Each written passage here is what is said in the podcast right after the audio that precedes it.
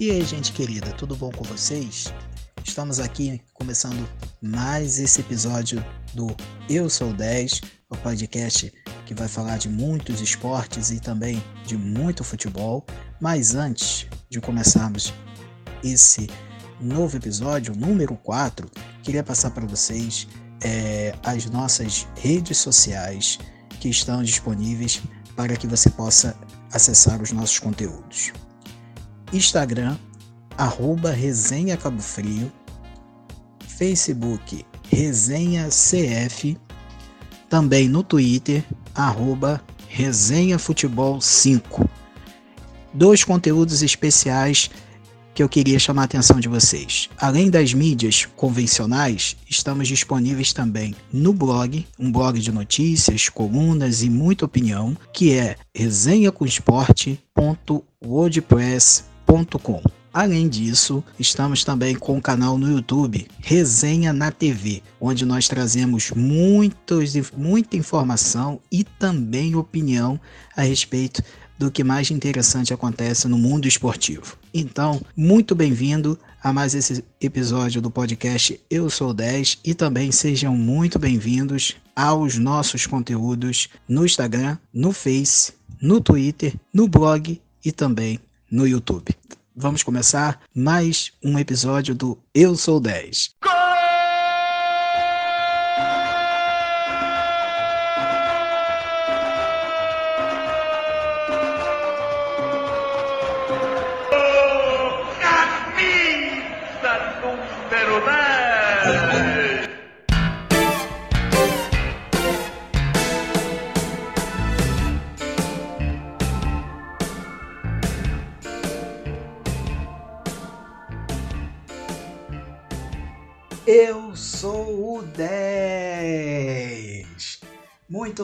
estamos de volta com mais um episódio do nosso podcast Eu sou o 10, episódio número 4.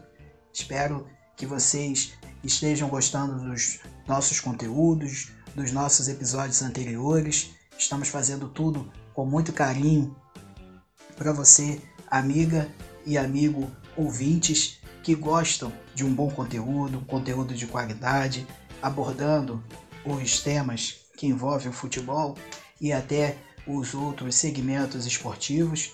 Nós estamos aqui para poder, de uma certa forma, trazer um pouco de informação e entretenimento nesse período de quarentena, nesse período de recolhimento social, onde as pessoas estão buscando se proteger para proteger aqueles que estão ao nosso redor. Não só assim, mas aqueles que nós amamos, tá certo? Hoje estamos com muitos assuntos bacanas, muito, mas muita coisa legal, homenagens, enfim. Esse podcast está simplesmente sensacional nessa sexta-feira e de antemão já te desejo um excelente final de semana, uma semana muito bacana, que tudo de bom aconteça na sua vida é, estamos nesse feriado do dia 1 de maio com essa gravação, porém ela vai se estender ao longo da semana e você pode ter a oportunidade de ouvir a hora que você quiser, não só esse episódio, mas todos os anteriores aos quais nós já fizemos, tá certo? Vamos chamar aqui para entrar em campo as queridas Cíntia Couto e Márcia Rodrigues para poder a gente já começar os nossos trabalhos. Meninas, sejam bem-vindas. Como é que vocês estão? Tudo bem? Fala Maurício, fala Márcia, fala querido ouvinte. É muito bom estar aqui novamente para mais uma gravação do nosso podcast. Eu sou o 10 e que estejamos todos bem e vai ser um prazer trazer toda essa informação, esse entretenimento para vocês ouvintes. Márcia Rodrigues, seja bem-vinda. Olá a todos e todas, que vocês tenham um dia, uma tarde, uma noite, uma madrugada maravilhosa, que estejam todos bem em casa, continuem no isolamento social, que é muito importante. E esse podcast do seu 10 é, é sensacional de participar. Que vocês estejam todos bem. Bem, meninas, começando o nosso Eu Sou 10, primeiro assunto nós vamos abordar nesse episódio é o seguinte: o desafio do 10 está de volta. Na semana passada, para quem pôde acompanhar e para você que não ouviu, por favor, o episódio número 3 da última semana trouxe a estreia do Desafio do 10. O que, que consiste o Desafio do 10? Nada mais é do que um, uma batalha entre dois camisas 10 que fizeram história é, no futebol mundial. Tá? Essa semana é, nós vamos trazer dois craques dos anos 90. Um defendeu a equipe do Palmeiras, jogou pelo Fenerbahçe, jogou pelo Flamengo, é, jogou pelo Cruzeiro. Ele é um jogador da segunda metade da década de 90, mas que tem um, um sucesso e uma lembrança muito forte da torcida palmeirense. Esse jogador se chama Alex, o famoso Alex Cabeção. Ele foi o jogador que fez parte daquela equipe campeã da Libertadores de 99, uma equipe do Palmeiras que fez história e o Alex fez parte desse elenco e ele foi um dos craques, um dos camisas 10 mais habilidosos e mais promissores dessa geração dos anos 90 e dos anos 2000. Jogou uma bola formidável, foi é, um jogador referência no Fenerbahçe, onde ele atuou durante muitos anos, é, no início dos anos 2000, né? Uma pena não ter sido convocado para 2002, não ter feito um sucesso na seleção brasileira, mas é, quem vai falar com propriedade do Alex é a Cíntia.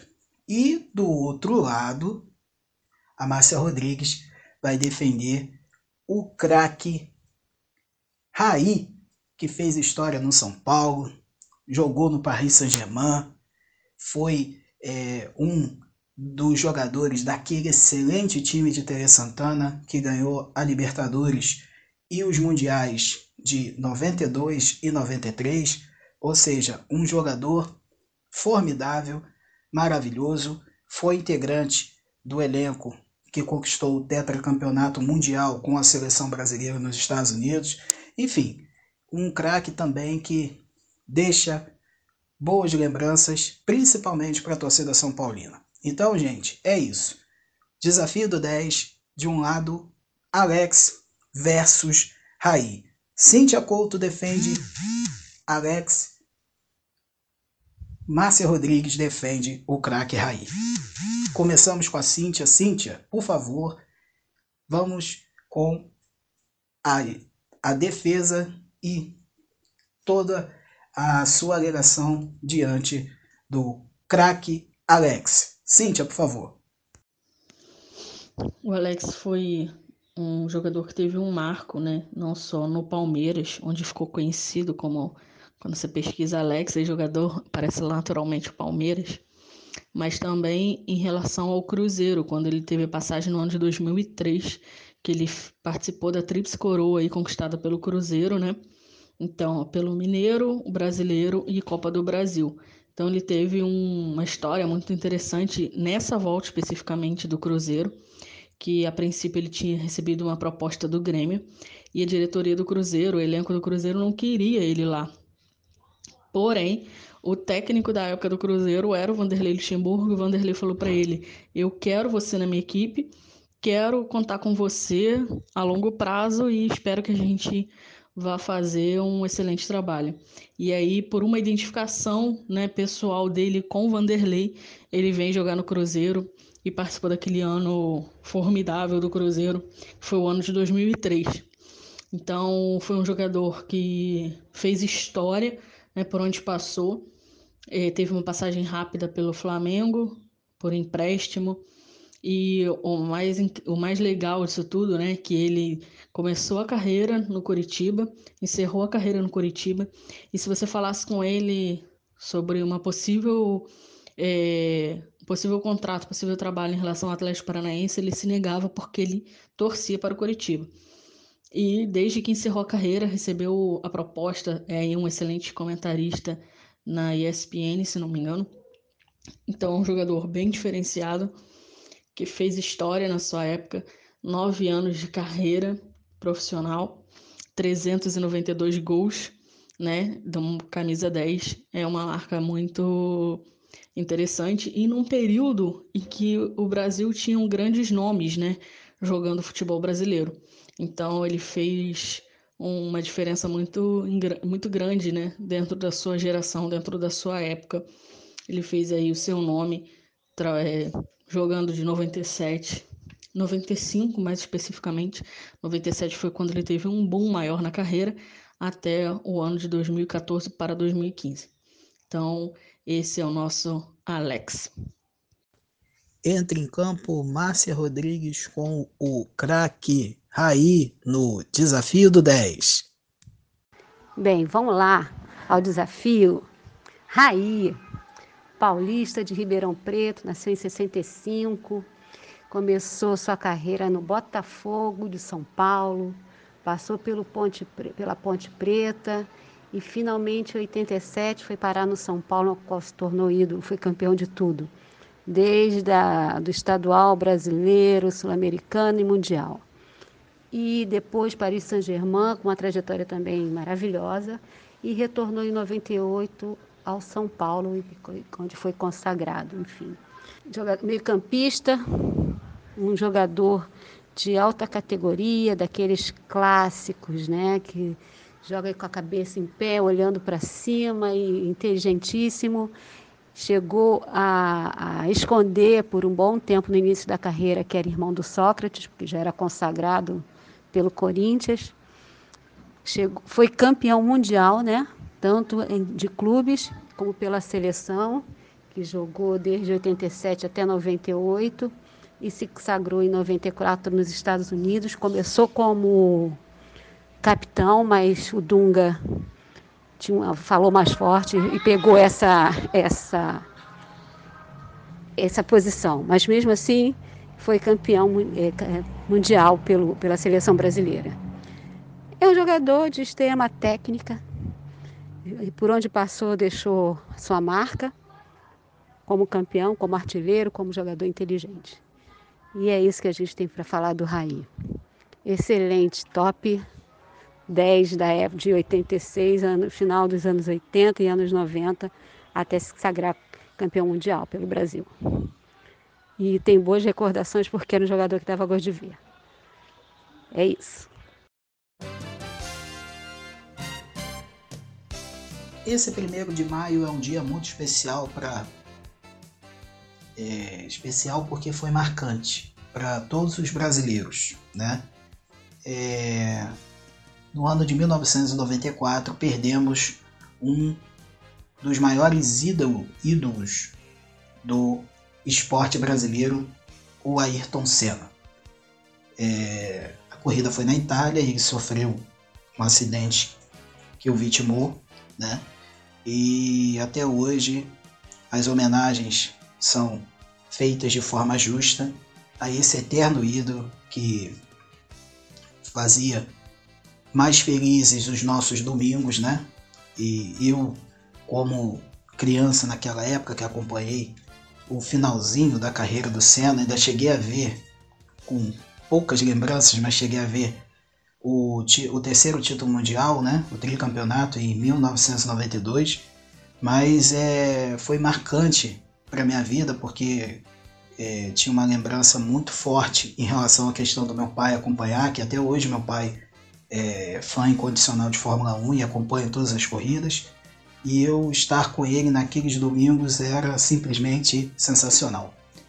E nós sentimos muita falta de ídolos, e o Ayrton Senna com certeza foi um dos maiores. E vocês, meninas, o que, que vocês podem dizer desse ídolo supremo que foi Ayrton Senna e que deixou essa lacuna nos nossos corações? Márcia Rodrigues. Ah, gente, falar do Ayrton Senna dá um aperto no coração e uma nostalgia, porque ele era um ídolo em todas as facetas possíveis, como pessoa, como atleta, é, na sua maneira de, de pilotar, enfim. Ele começou no kart E dali foi subindo, subindo, sempre em destaque. Foi para Toleman, foi para Lotus, foi para McLaren, e era aquela briga danada com o Mansell, com o Prost, e ganha e perde, é aquela coisa de é, ser invencível na chuva, que a gente torcia para chover porque ele era irrepreensível na chuva, ganhava tudo em Mônaco.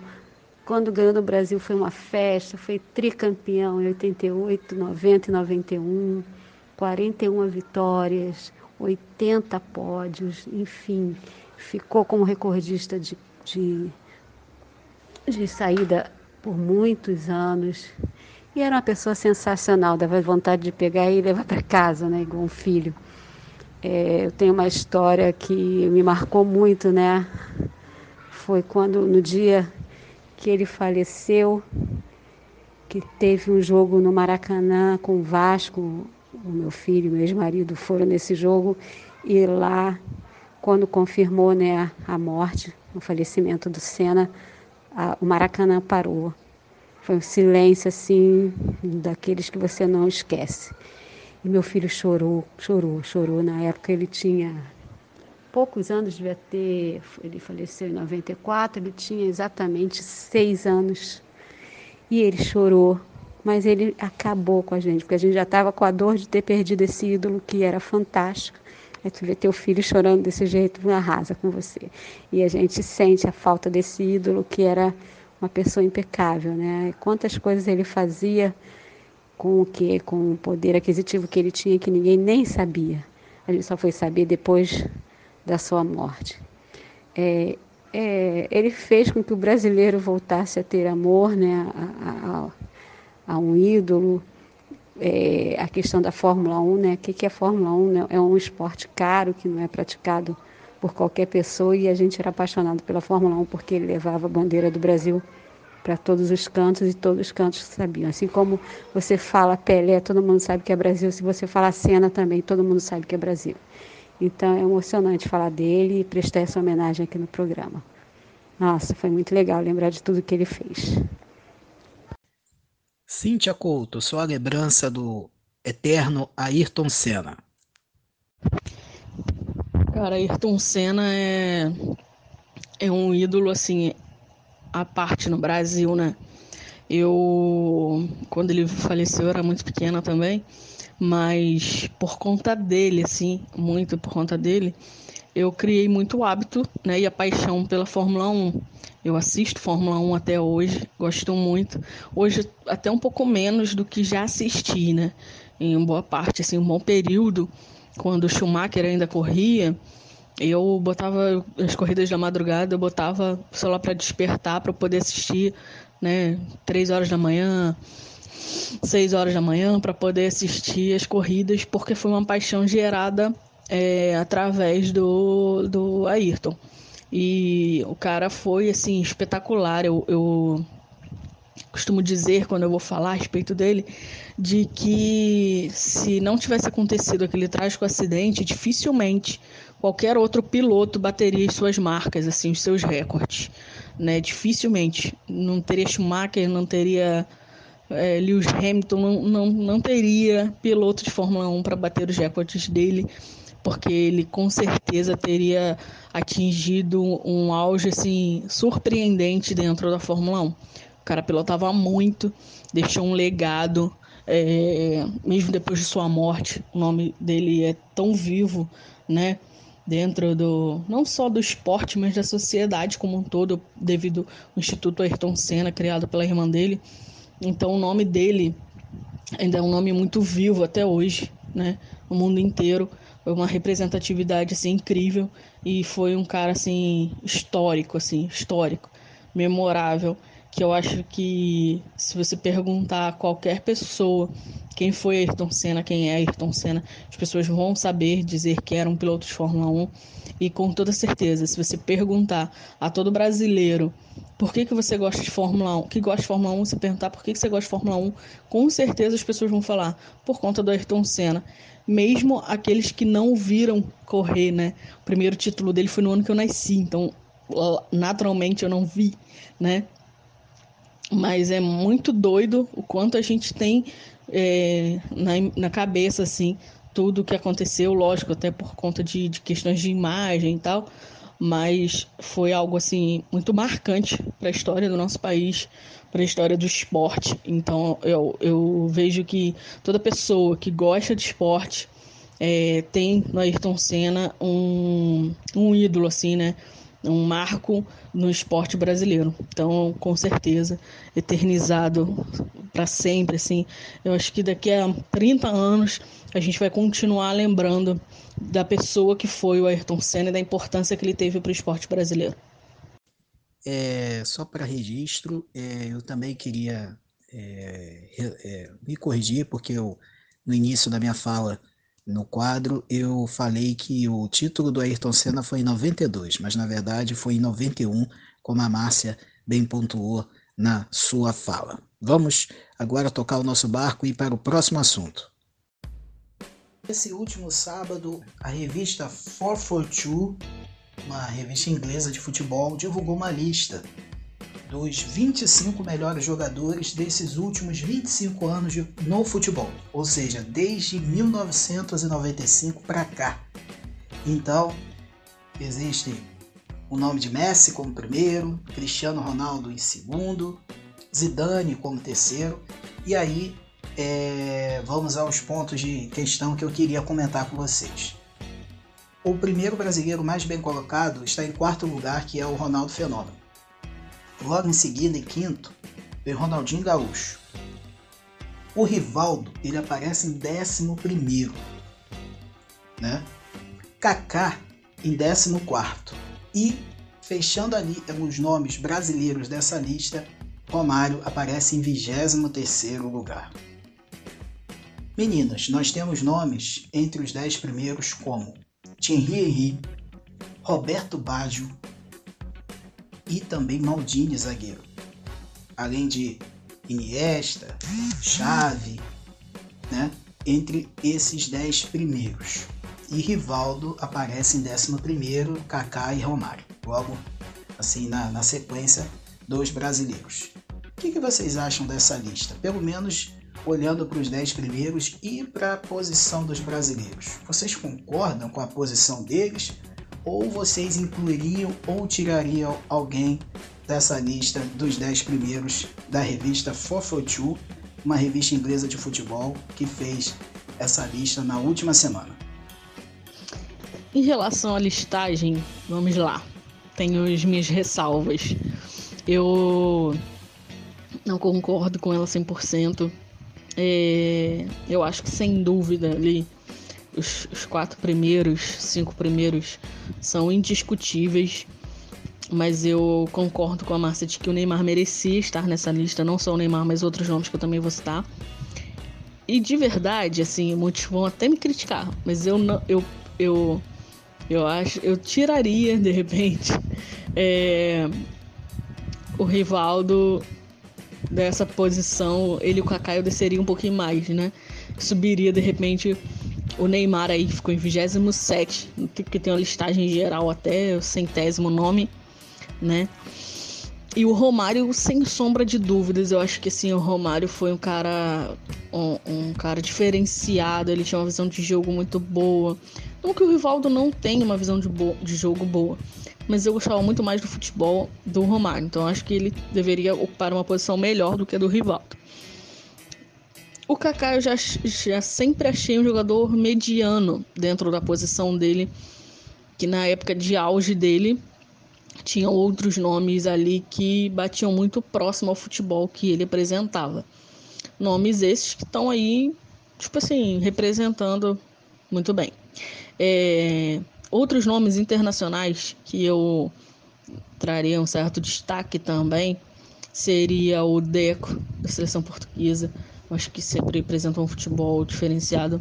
Samuel Eto'o, eu acho que o cara é sensacional. É... O nosso Daniel Alves, tá aí, colocaria o Daniel Alves no lugar do Kaká. porque ele é um, é, eu gosto muito do futebol que ele apresenta. É, se ele precisa jogar um pouco mais enfiado pelo meio, ele joga.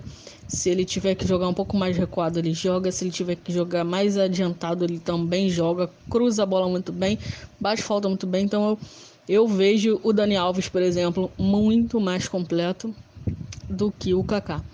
Então eu faria algumas alterações na, na lista no geral. Sem dúvida nenhuma, acrescentaria dentro dos 25 também o meu meus dois ilustres jogadores maravilhosos, Louco Abreu e Sidorf, porque como uma boa botafoguense tem que puxar a sardinha para o meu lado também.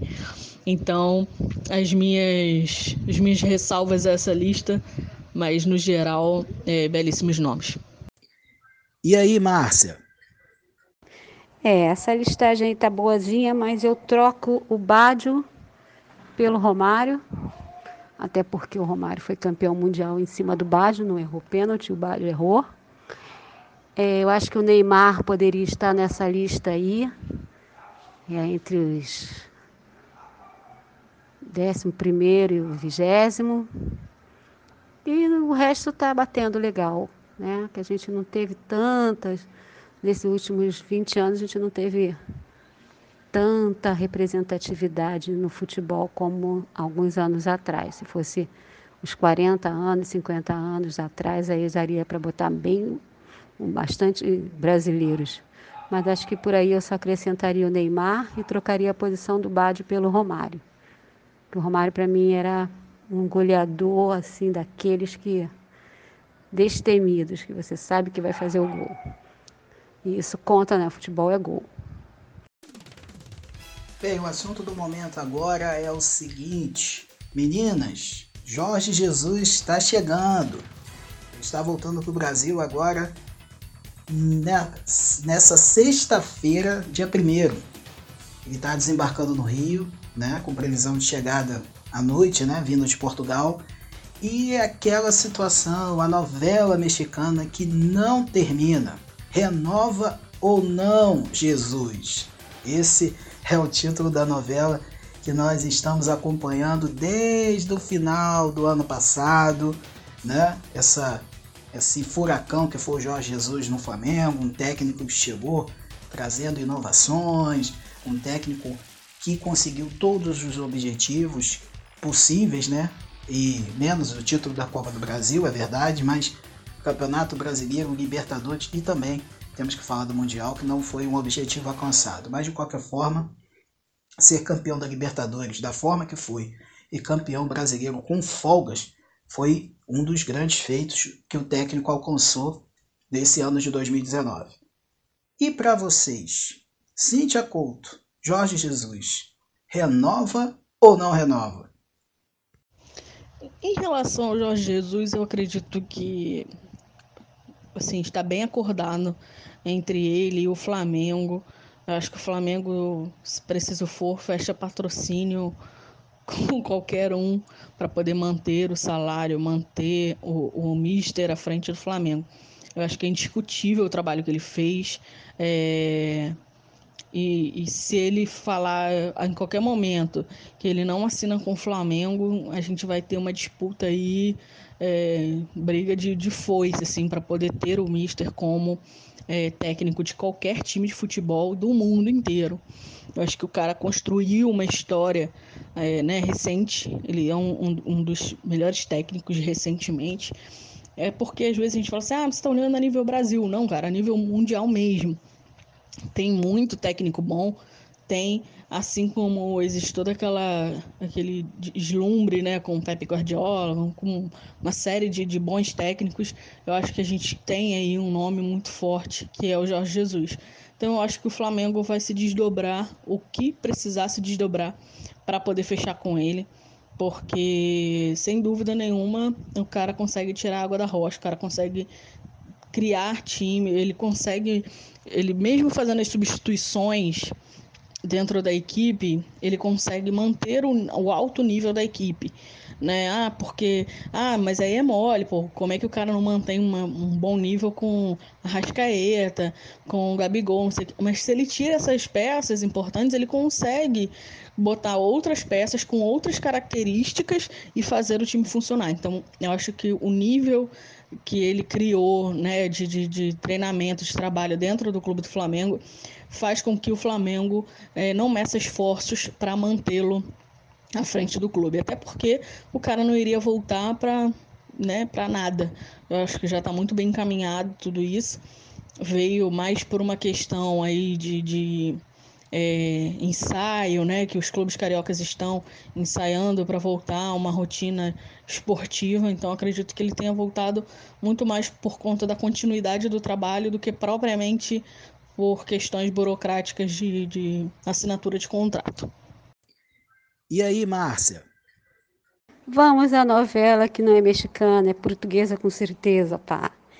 Bem, eu acho que tem tudo para que essa renovação do contrato aconteça. O Flamengo, acho que mesmo com todo esse problema financeiro que o mundo do futebol está vivendo, ele tem as suas gordurinhas e tem patrocínios certos.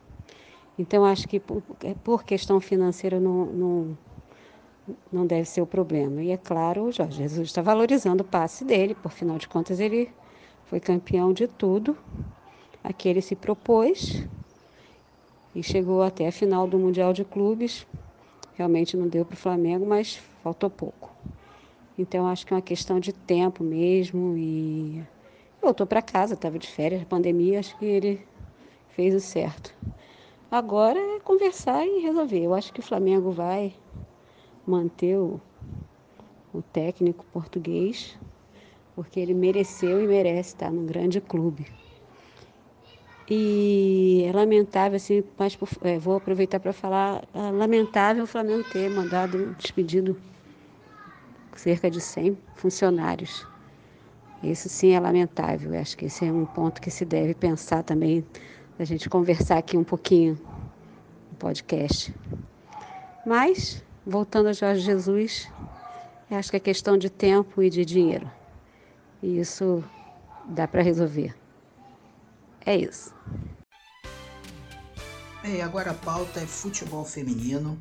É, essa semana saiu no blog Resenha com Esporte. Você que quer acompanhar mais um conteúdo é, de qualidade do Resenha, nós temos esse blog resenhacoesporte.wordpress.com, onde nós trouxemos essa semana no, no Resenha Notícias a situação do futebol feminino, especialmente em São Paulo e na Europa. Por quê? Porque em São Paulo, a federação, é, através da sua chefe, a diretora Aline Peregrino, né, esteve, está se reunindo com os clubes, está vendo a situação do futebol feminino que foi impactado pela questão da Covid-19 e também na Europa, né, com todos os adiamentos que aconteceram, Olimpíadas, Euro 2020, etc, etc.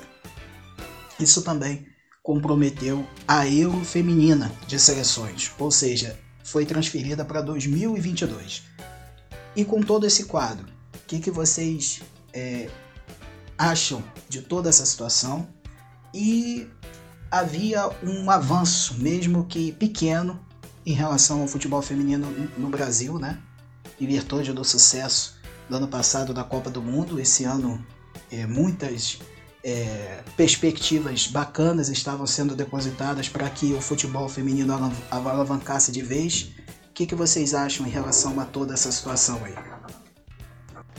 Bem, tanto o futebol feminino quanto o masculino vai, tá, vai ser muito impactado. Acho que o futebol pós-pandemia vai ter que se repensar, né? Se reinventar, porque vai demorar muito ainda para, eu acredito que vai demorar muito ainda para ter é, estádios cheios, lotados, como era antigamente, até porque acho que vai haver muita desconfiança em relação à aglomeração.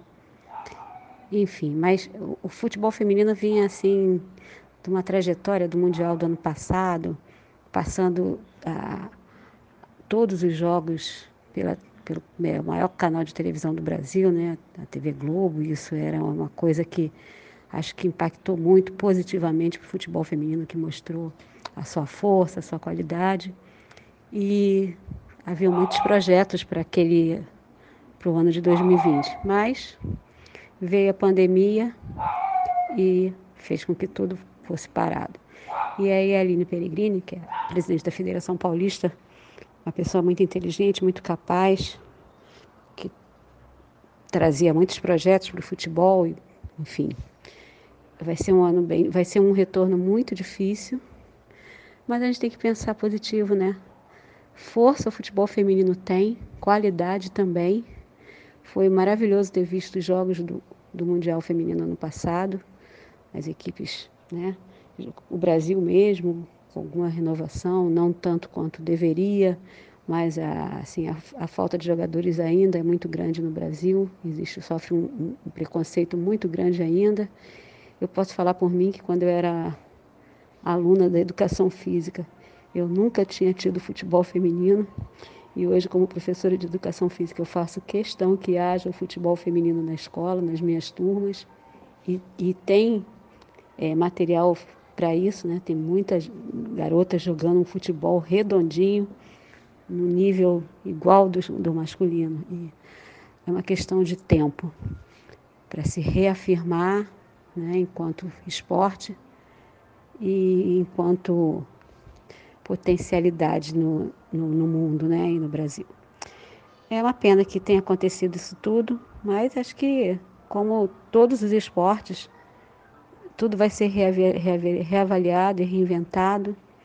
A gente está com a possibilidade, inclusive, de não ter Olimpíada ano que vem também, por conta dessa situação, por conta dos gastos extras que uma Olimpíada vai, iria provocar. É muita coisa para pensar e a gente tem que, acho que, dar um passo de cada vez, até porque a pandemia não, não nos permite planejar a longo prazo, no máximo a médio prazo. Conforme é, os resultados e, e, a questão da doença vai, vão avançando, é que a gente vai ter que planejar. Não dá para planejar para ano que vem. Está muito longe, por incrível que pareça. É isso. Cíntia Couto.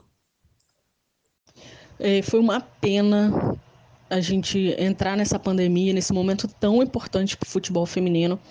Eu acho que a gente vinha numa crescente de visibilidade muito boa, de reconhecimento, sabe? É, de um esporte, de uma categoria em que as meninas vêm lutando há muitos anos dentro do nosso país, com Formiga e Marta e companhia. Então, acho que agora, quando eu estava começando a dar uma, uma engatinhada mais rápida, sabe? Quando a criança começa a engatinhar e ameaçar levantar para andar, de verdade, é, foi quando aconteceu tudo isso, infelizmente. A gente estava vendo já uma crescente muito grande em relação aos clubes brasileiros para disputarem o, o, campeonato brasileiro, né? Feminino, então estava tendo uma, uma mobilização, uma mobilidade muito, muito interessante, uma crescente muito legal, e infelizmente aconteceu tudo isso, o que é muito triste, porque dentre, uma, ah, dentre as prioridades, né? A gente não sabe como é que isso vai repercutir com o decorrer do tempo, por conta dessa questão da pandemia, muitos problemas financeiros e, né, enfim. Então a gente não sabe como vai ficar as questões de prioridade dos clubes em relação ao futebol feminino. É lamentável assim é, ter que dizer isso, né? Porque eu particularmente jogava na minha escola e sempre gostei muito do esporte.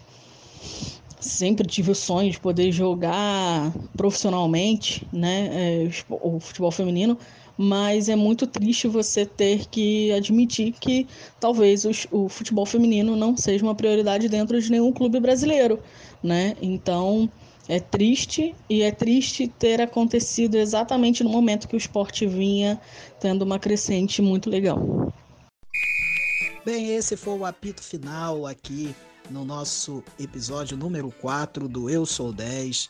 Gostaria muito, mas muito mesmo, de coração, é, agradecer a presença das meninas aqui, Cintia Couto, Márcia Rodrigues, muito obrigado, tá? Desde já deixo aqui o meu abraço, o meu carinho, né, para vocês. Muito obrigado por estarem fazendo parte mais uma vez desse nosso episódio e queria muito agradecer a você que disponibilizou um pouquinho do tempo da sua vida para poder nos ouvir. Afinal de contas, estamos atravessando um momento muito crítico da história da humanidade. É, mas sair, sairemos melhores disso tudo. Com certeza, vamos poder olhar lá para frente e quando tudo isso passar, vamos estar, vamos estar cada vez mais fortes e cada vez mais unidos. Essa é a nossa esperança e o nosso objetivo, se assim Deus quiser. Tá certo? Márcia, Cíntia, suas despedidas, por favor. É, chegamos no final do programa. É sempre um prazer participar, é, comentar e trazer tudo de, de novo das novidades do futebol e do esporte do Brasil, do mundo e da nossa cidade, enfim. É sempre um prazer estar nesse programa porque a gente faz justamente por, porque é uma coisa que a gente gosta e que a gente quer que se mantenha acesa. E que semana que vem seja a gente tenha melhores notícias e que a gente fique em casa e cuide um do outro. E uma homenagem ao pessoal que está de frente, que está na ponta, brigando aí junto à doença, os médicos, os enfermeiros, o pessoal que trabalha nos postos de saúde, na vacinação, o pessoal que trabalha na rua, no comércio, o pessoal da limpeza urbana, alguns comerciários, enfim, esse pessoal merece todo o nosso apoio e toda a nossa é, homenagem nesse momento. Um grande beijo a todos e a todas. Muito obrigado, galera, por mais uma vez estar acompanhando aí o nosso podcast. Espero que vocês tenham gostado de todos os nossos assuntos e os nossos conteúdos também.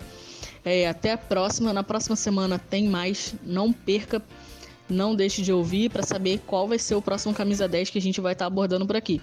Então, cola com a gente em todas as nossas redes sociais. Abraço. Gente, é isso. O Eu Sou 10 dessa semana está terminando. Muito obrigado pelo carinho de vocês. Meninas, um abraço, se cuidem e você também faça o mesmo. Se cuide e cuide daqueles que estão ao seu redor. Aquele abraço, tudo de bom. A gente se vê.